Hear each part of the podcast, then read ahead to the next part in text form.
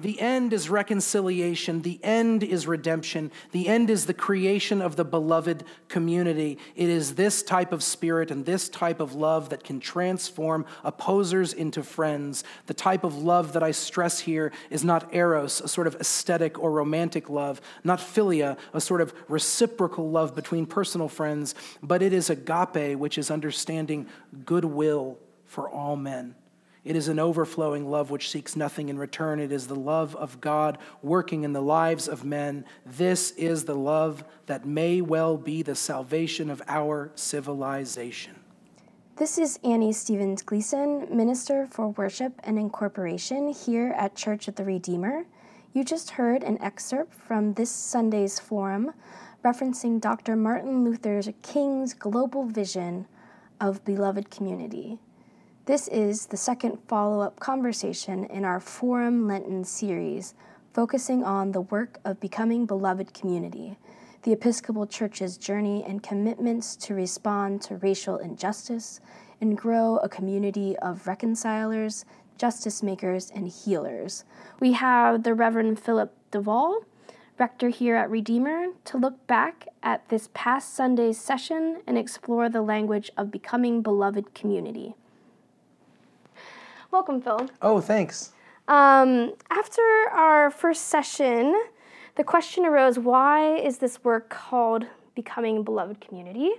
Um, why these words? What is the origin of the language? Yeah, no, that's a phenomenal question. And by the way, I'm really excited that you are putting together this podcast and you're doing this. I think it's really cool. Um, and fun. for us to think, there's just so many different ways for us to be able to sit and process and talk about what we're hoping to accomplish or hoping to um, see occur in mm-hmm. the work that we're doing with becoming beloved community. And I think slowing down and asking the question even of why is it called becoming beloved community right uh, i'm a big fan of the idea that words matter yeah. so when we ask this question why why this word why this name what does that mean um, beloved community there's a couple things i want to say but i'll start with with it where it was popularized. Mm. Martin Luther King Jr. popularized the phrase. It was actually he took it from another um, philosopher and writer from I believe the early 20th century, but was not something that had a lot of traction in right, culture. Right. And and and Dr. King really seized on it as he was trying to describe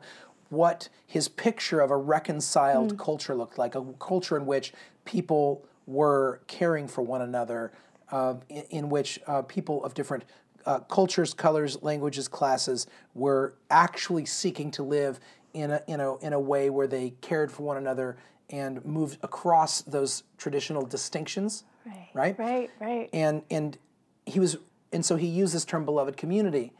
Beloved community um, is a is is the emphasis, and this is really cool in my mind, is on our belovedness. Mm, mm-hmm we had the, the yeah. person who raised the question about why you know why this term beloved community and wondered aloud well why not just call ourselves a loving community mm-hmm. which is a great question and what a wonderful thing to be mm-hmm. if everyone who said oh that church is a really loving community right. you'd say right. that's a wonderful thing right yeah yeah the idea that we are first and foremost beloved and that we identify ourselves and the, and those with whom we connect as beloved. Mm, mm-hmm. Loving is something that we are supposed to do. Yeah.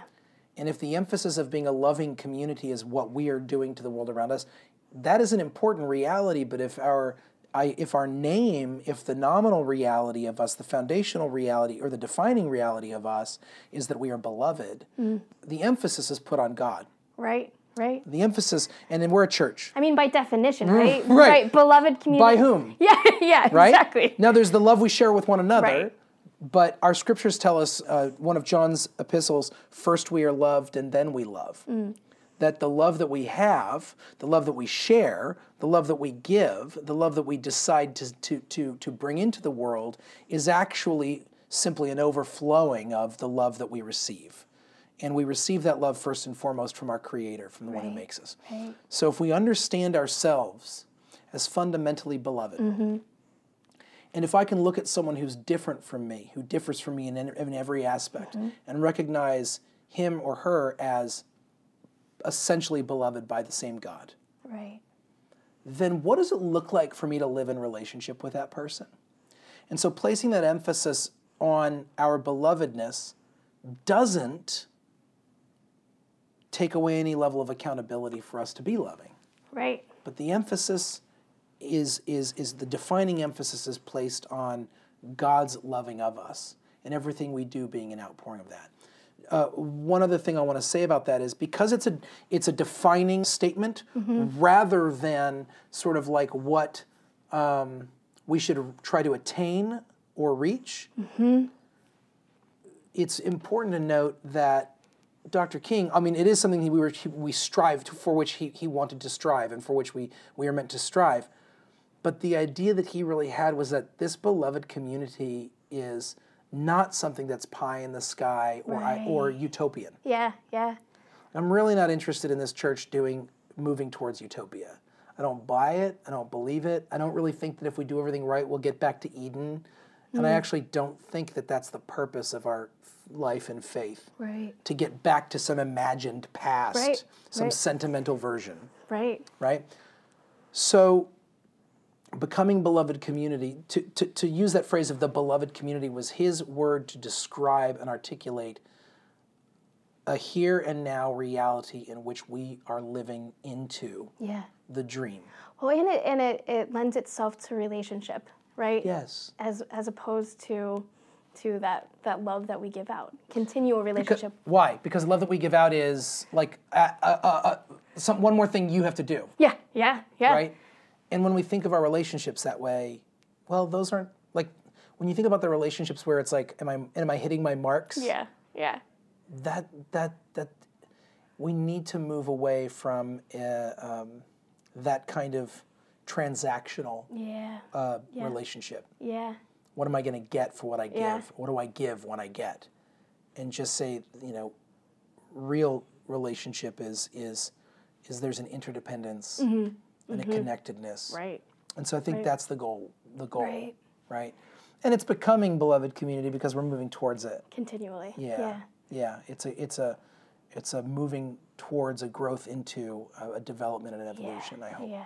So, how does this challenge us? Looking at this through the lens of the Bible, as we did on Sunday, and through our baptismal covenant. One of the ways I think it challenges us is it challenges us to go back to our Bible and read it in a different way. Yeah. Not in, a, by the way, a new or novel way. And what I mean by that is, I don't think you need to like go, well, now that I care about this stuff, I'm going to go back and try to read the Bible differently. What I actually mean is like there, and, I, and I've preached on this and I taught about this on Sunday, throughout our scriptures and explicitly in our New Testament, in, in some of Paul's letters in the New Testament, and, um, and in Acts and in Revelation, there is a picture, there are pictures of, of reconciled uh, humanity, which is to say, communities that are being built across cultural difference. And, um, and specifically with Paul, he's writing to churches that are made up of Jews and Gentiles who are trying to see what being in, uh, we're not just trying to see like for some sort of novel, like, isn't this interesting sort of way? Right. They are convicted by their belief in Jesus, and their belief in Jesus shoves them into relationship with one another, not just draws them in. I wish it was just that Right. we'd like to think it. Come. Right, it's so you. beautiful. Oh, we're all here. Like we're just drawn to each Right, other. It's more like, oh, I guess, oh, you're here. Oh, you too, and me. Oh, Mm. fine. And what I keep wanting to hammer home for people is the distinction between Jew and Gentile is huge. Yeah. And so the reality of them becoming one is radical Mm. and requires them to love differently than they've ever loved before. But what's fascinating to me when you read um, Paul's letters is how much he centralizes the fact that they are being brought together into community and the belief that they're living, they're being in that community and the way they live in that community mm-hmm. is their response to the gospel Right. Right. that their response, like Jesus died and was raised up miraculously, and you were saved, and the way you live into that salvation is by letting go of a lot of the stuff you held on to before, including your animosity towards each other, Right. and living into relationship. The idea that the climax Right. of the gospel is is is our our relationship, our our choice uh, or our, our striving to live into community. So when you said like what are the challenges biblically? Yeah.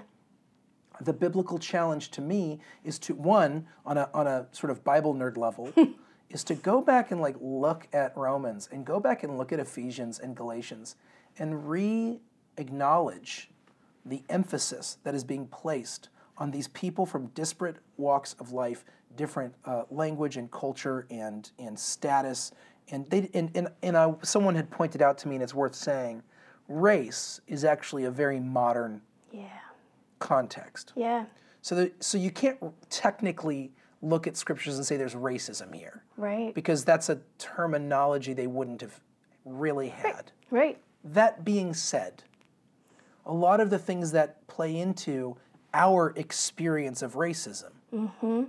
in the modern day are lived out in the in the social differences, the class differences, the economic differences, the linguistic differences, cultural, tradi- traditional, and religious differences that are found between Jew and Gentile in ancient uh, in ancient Roman, Roman Empire. So, so the idea that these people who have such vast cultural difference and animosity and, and history and baggage are are meant are being told that their response to salvation that they were not just saved from hell or saved from themselves or fra- mm-hmm. saved from death but that they were saved for life and that they were mm, saved and, mm-hmm. and really that they were saved for each other Right.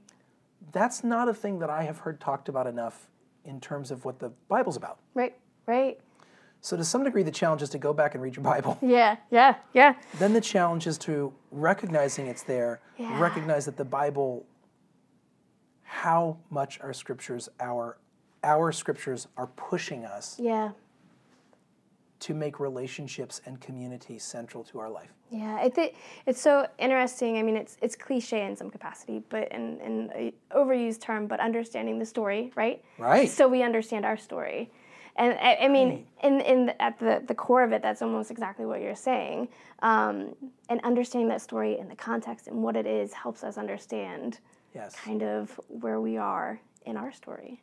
Well, right, and part part of part of that for me is reclaiming the Bible Yeah. as our story. Yeah. Like this is the this is our heritage. Yeah. When you hear stories about your ancestors, Yeah.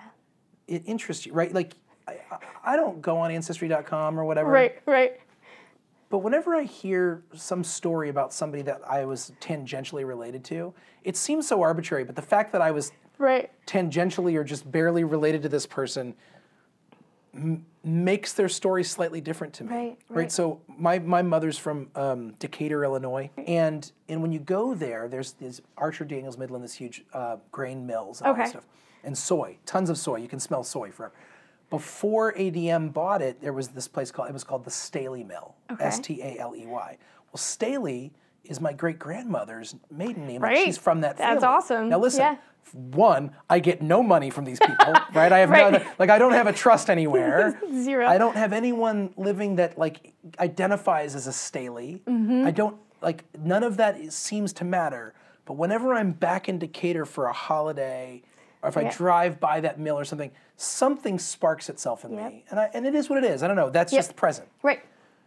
If we recognize the scriptures as our as as as the voices of our ancestors and as our story, Yeah. we treat it differently Yeah. than Yeah. just a rule book or a guideline or any of that. Mm-hmm. Look, our our ancestors were struggling with reconciliation because that, of Jesus, Right. and so are we. Yep.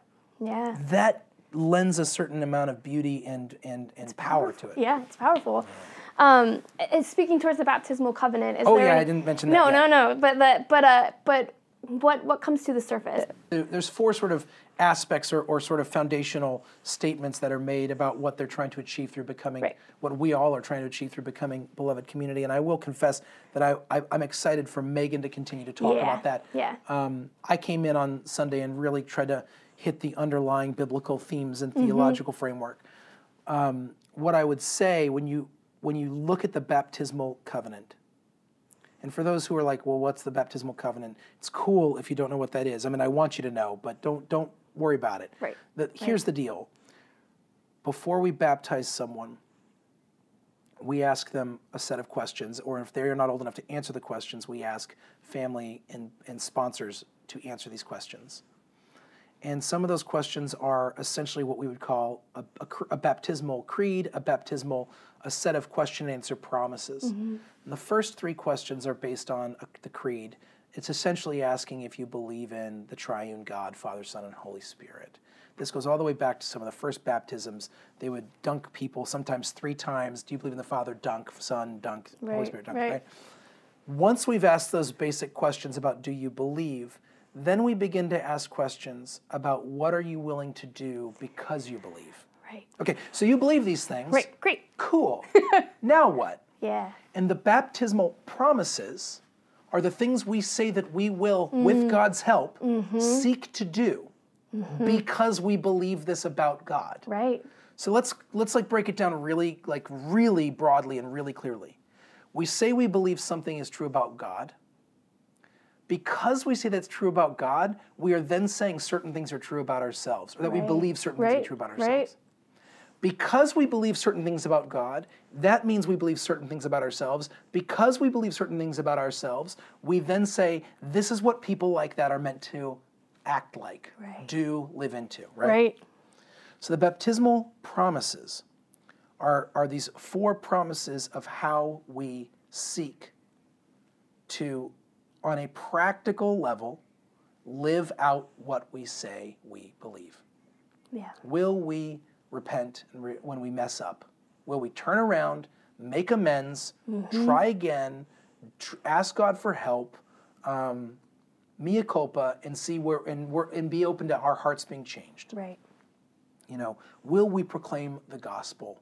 Will we go out and live out loud the truth of what right. we say we believe in that in our love, in our relationships in the world? Will we respect every person we meet? Mm-hmm. Respect the dignity of every person, and will we seek and serve Christ in all persons? Which is one of my, it's low key my favorite because before you talk about respecting the dignity of someone is this thing of the idea of every single person you look at seeing Christ or seeking to find Christ. Right, right. What are these baptismal promises? This is what we believe it means on a practical level to live a, a, a biblical life, so to speak. Right. We don't talk like that enough right. as Episcopalians. But the idea of like, since we believe this, how do we live? Right. Okay, so if that's true. It's like the action steps. Right, it's like action steps in a plan, right? So we say all this. Now, what does that as? What does it look like? yeah. Okay, so so if we connect that to becoming beloved community, it's the same thing. On some lofty level, we say what we would like to strive for racial reconciliation. If we tie that, if we tie that desire to the baptismal covenant and to our baptismal promises, then we're doing the same thing, which is we are we are then trying to put onto the ground where the rubber hits the road these these these ideals yeah. Yeah. or these these lofty goals you want to live into a reconciled reality and be part of becoming justice right. doers and seekers and namers of truth mm-hmm. and reconcilers of people you want to do that work cool what does that look like? Right. We'll look at that through the lens of the baptismal covenant. And then it says, okay, so let's talk about seeking and serving Christ in all people with the knowledge that we've got some work to do with baggage mm-hmm. around race in our church. Mm-hmm.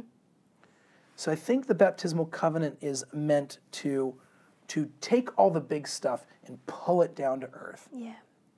And then the baptismal, by saying yes to the baptismal covenant, yes to these promises, that answer yes with God's help, then a whole new set of questions yeah. raise up. And that's where I think that's the next step. Right, right, right. What does this mean for me today? Yeah. What does this mean for us as a church? Right, right. But the goal for me is to make sure that people who are considering all of this, who are wondering about what about what the church's part in racial reconciliation is, or why we're oh god this seems really hard or like right. someone's going to get upset maybe i'm even going to get upset and we're probably going to suck at it a little bit sometimes and right. when we fail and what does this mean and it's a little embarrassing and well, we don't like admitting all the things we've done wrong and, and, and all of those mm-hmm. pieces that are present. It's important to me to come back to this is not like a curated Christianity or, or a, or a um, sort of boutique, a boutique version of like, mm-hmm. what, well, what would we like to address as a church? Right, right. By talking about the scriptural foundation and the connection to the baptismal covenant, what I want is for people to go. I can't fathom a church that isn't involved in racial reconciliation. Yeah. Right. Yeah. So if I said to you, "Hey, I'm not really interested in our church doing mission work," you'd be like, "How is it a church?" Right. Or if I was like, "I like church, but I'm not really interested in the church having like worshiping God," Right. you'd be like, Uh, oh. "Right." That's what I want to have happen here. Yeah. I want us to think. I want us to have a picture of our scriptures, a picture of our faith, and a picture of our lives in the world in such a way that when we think about racial reconciliation, mm. we can't fathom a church not having that as a part of its life. Yeah. Yeah.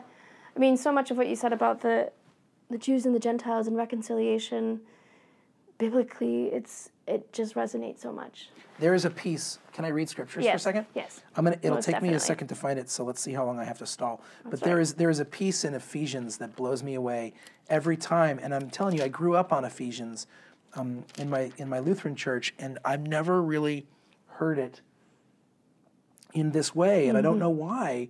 But he's talking to this community of people who are both and, and it's in the in Ephesians, based on the way he writes, it seems like it's it's predominantly Gentile, but obviously Gentile and Jew connected, and he's Jewish and Paul's Jewish, and even if Paul isn't the one who wrote Ephesians, that's up for grabs for people. It's clearly written from that perspective, and what he says that blows my mind is, um, he says. Now in Christ Jesus, you who were once were far off have been brought near by the blood of Christ. For he, in this part, I mean, every time, mm. for he is our peace. Mm. Mm-hmm. Jesus is our peace. In his blood, we're brought together. Right. Right? Back to the words. In Right. his flesh, he has made both groups into one and has broken down the dividing wall that is the hostility between us. Wow. Yeah. Like it's right there. Yeah, yeah. What did Jesus do? is- he yes. died for us, and in dying for us, what happened? He broke down the dividing wall. He made peace that he might create in himself one new Mm. humanity in place of the two, thus making peace, and might reconcile both groups to God in one body through the cross, thus putting to death that hostility through it. Yeah. So, right. Yeah. So I what I what I want for us to do is recognize that the centrality of the gospel, um, or, or, or in the heart of the gospel, the centrality of the fact that Jesus is breaking down walls between Yeah. us and, and between our cultures and our ways of being and differentiating and distinguishing between ourselves Right. and drawing us nearer to each other. Right. Completely. Right. Yeah. What I don't know. What do you? Um, I'm curious about what your hopes are in this work. I would hope that this place reflects uh, the kingdom that's talked about in Revelation, Yeah. right? Right. I mean, we know that that's what the kingdom looks like. Right. Um, and what does that mean for this place Yeah. to reflect that Yeah. and to live into that? Um, Yeah. So I guess I guess that would be that would be it. I don't. I, I, you know, you've been at this church for longer than I have, and you've been at this church longer than a lot of people have. And and um, one of the things I know about you is how much you love this place. Yeah. I think it's really when we get into this work of where we're hoping to see transformation, Right. people can get scared and Yeah. wonder, oh, so are you saying that that that we're not okay now or something? Right. For people like you and I, who are madly in love with these people Yeah. and with this community. Yeah. the desire for transformation here is not born out of some sort of um, disgust with Right. the current situation. Uh, no way. Yeah. Right. Yeah. Like when you talk about what you're hoping for this place, it's because you're hoping for something beautiful for a place that you consider beautiful. Yep. Yep. Like we want to see this place move forward into this area because we believe that it's possible in God. Yeah. of any place. It's possible. Yeah. Right? Yeah. But I love you bringing that up. I mean, Yeah. when we talk about the, the when when John's in the throne room in heaven and it's all there, the people of every tribe, Right. nation, and people and language are all there. Um, cool. What would it look like for us to say, "Thy kingdom come, Thy will be done on earth as it is in heaven"? Right. Completely. Completely. I appreciate that, man. Yeah, Thank you. you're welcome. Um, thank you. Yeah. Thank you. yeah. We'll keep at we'll keep at it. Yep. It says, After this I looked, and there was a great multitude that no one could count from every nation, from all tribes and peoples and languages, standing before the throne and before the Lamb, robed in white with palm branches in their hands. They cried out in a loud voice, saying, Salvation belongs to our God who is seated on the throne and to the Lamb. And all the angels stood around the throne and around the elders and the four living creatures, and they fell on their faces before the throne and worshiped God, singing, Amen. Blessing and glory and wisdom and thanksgiving and honor and power and might be to our God forever and ever. Amen. This is a picture of heaven. Thank you for listening and joining us on this journey. I invite you to join in this conversation in person on Sunday mornings in Lent at 11:30 at Church of the Redeemer in the Queen of the Midwest, Cincinnati, Ohio.